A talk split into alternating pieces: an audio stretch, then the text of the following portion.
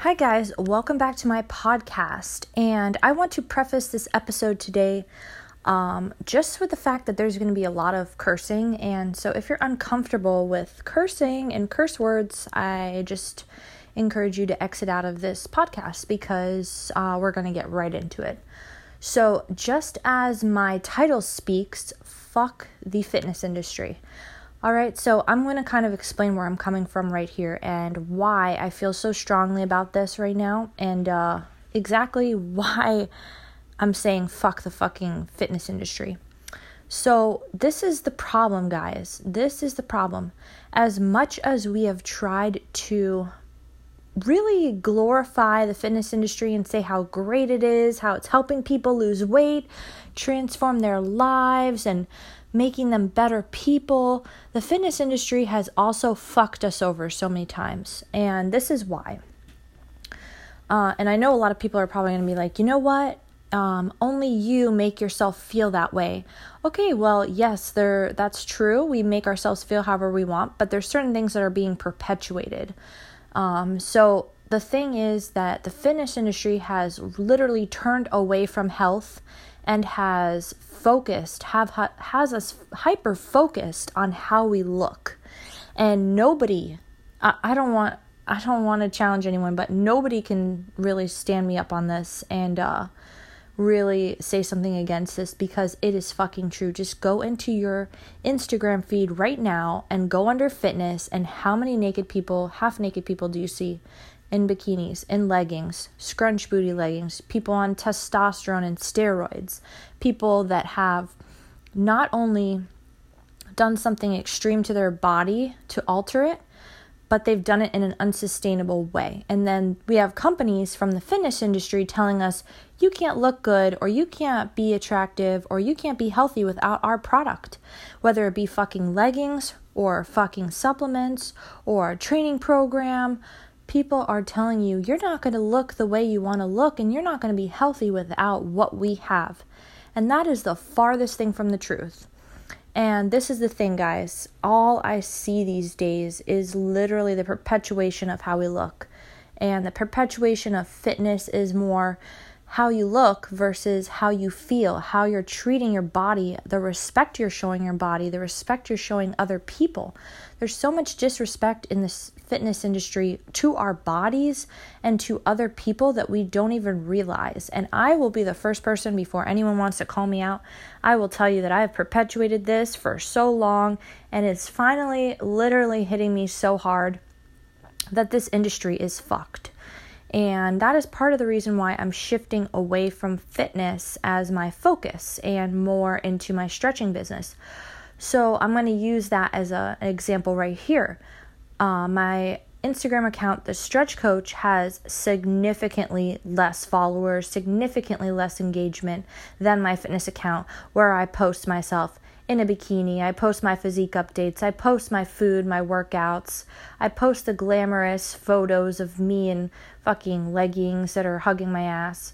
Okay, so that's right there. We see that people are glorifying this image of fitness. Yet who is actually focusing on the recovery? Who's is it sexy to stretch? No, it's not. Unless you're in a split with your legs wide open, there's nothing sexy about stretching. There's nothing sexy about myofascial release. Yet that's so important for our workout recovery, which is never talked about. I'm telling you, until about a year ago, I never heard about workout recovery. Never. And I did not even think it was important until about a year ago when my body started to break down and hurt, and until I got into the business that I'm in.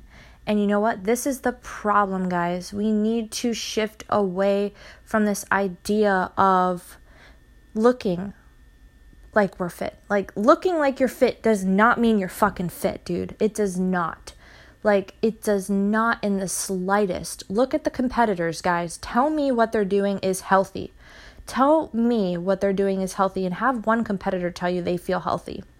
Tell tell me. There's no one that feels healthy doing that. That is an extreme and we're glorifying it. It's all over fucking social media. And it's okay, you know, it's a sport, everyone loves this, but don't relate this to health. The thing is, if we're going to do fitness, let's keep it fitness. But what about health? You know, we cannot be associating what those people look like with health. We cannot. And that's the problem is the general population is going to associate health with the fitness industry. And the fitness industry is far from health, guys. It's just that's a fucking smokescreen. It's not health. It's not.